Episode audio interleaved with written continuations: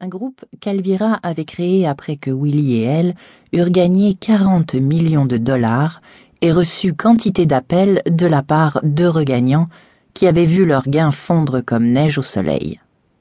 Ce mois-ci, ils avaient avancé la réunion de quelques jours car ils devaient partir dans le Vermont où ils passeraient un long week-end à la Trapp Family Lodge avec leurs bons amis, la détective Regan Reilly, son fiancé Jack Reilly, chef de la brigade des affaires spéciales de la police de New York, qui étrangement portait le même nom qu'elle, ainsi que les parents de Regan, Luke et Nora.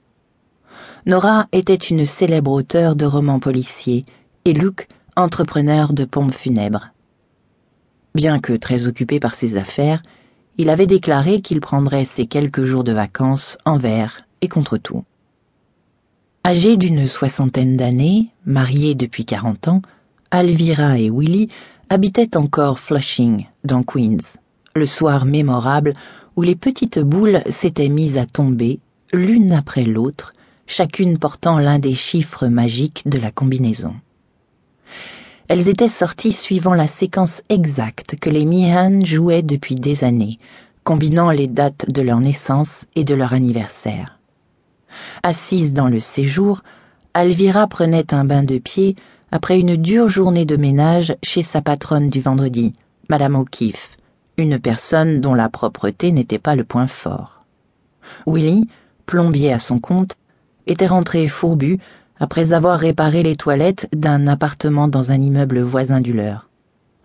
Passé le premier instant de stupéfaction, Alvira avait bondi de sa chaise, renversant la bassine d'eau, les pieds ruisselants, et s'était mise à danser autour de la pièce avec Willy, tous deux riant et pleurant de joie. Ils s'étaient montrés raisonnables. Leur seule folie avait été l'achat d'un trois pièces avec terrasse donnant sur Central Park et quand bien même ils étaient restés prudents, préférant conserver leur appartement de Flushing au cas où l'État de New York ferait faillite et ne pourrait plus continuer à verser leurs annuités. Ils épargnaient la moitié de la somme qu'ils percevaient tous les ans et l'investissaient judicieusement. Grâce aux soins d'Antonio, le coiffeur des stars, la chevelure d'un roux flamboyant d'Alvira avait aujourd'hui une couleur cuivrée plus subtile et c'était son amie, la baronne Min von Schreiber, qui avait choisi son tailleur pantalon de tweed d'une coupe parfaite. Min la suppliait toujours de ne jamais faire d'achat sans elle. À l'entendre, Alvira était la proie toute désignée de vendeuses essayant de se débarrasser de fins de série invendables. Bien qu'elle ait renoncé à son balai et à son chiffon à poussière, Alvira était plus occupée que jamais. Son talent pour mettre son nez dans les affaires louches et résoudre les énigmes l'avait transformé en détective amateur. Pour l'aider à démasquer les malfaiteurs, elle portait à son revers une broche en forme de soleil, munie d'un micro miniature qu'elle déclenchait dès qu'elle pressentait que son interlocuteur lui cachait quelque chose. Millionnaire depuis trois ans, Alvira avait résolu une douzaine d'affaires au cours de sa nouvelle vie. En outre, elle rédigeait une chronique policière dans le New York Globe. Ses lecteurs appréciaient tellement ses aventures que sa chronique était devenue bi-hebdomadaire, même lorsqu'elle n'avait pas de nouvelle enquête à raconter.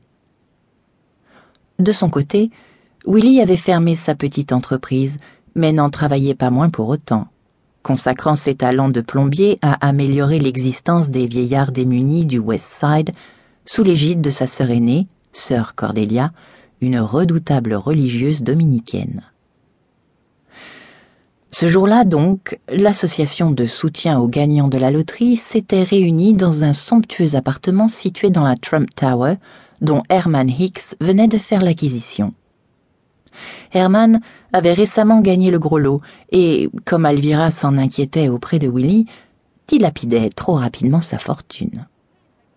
Ils étaient sur le point de traverser la cinquième avenue devant l'hôtel Plaza. Le feu vient de passer à l'orange, fit remarquer Willy. Avec cette circulation, je n'ai pas envie de me retrouver coincé au milieu de la chaussée, encore moins d'être fauché par une voiture. Alvira s'apprêtait à accélérer le pas.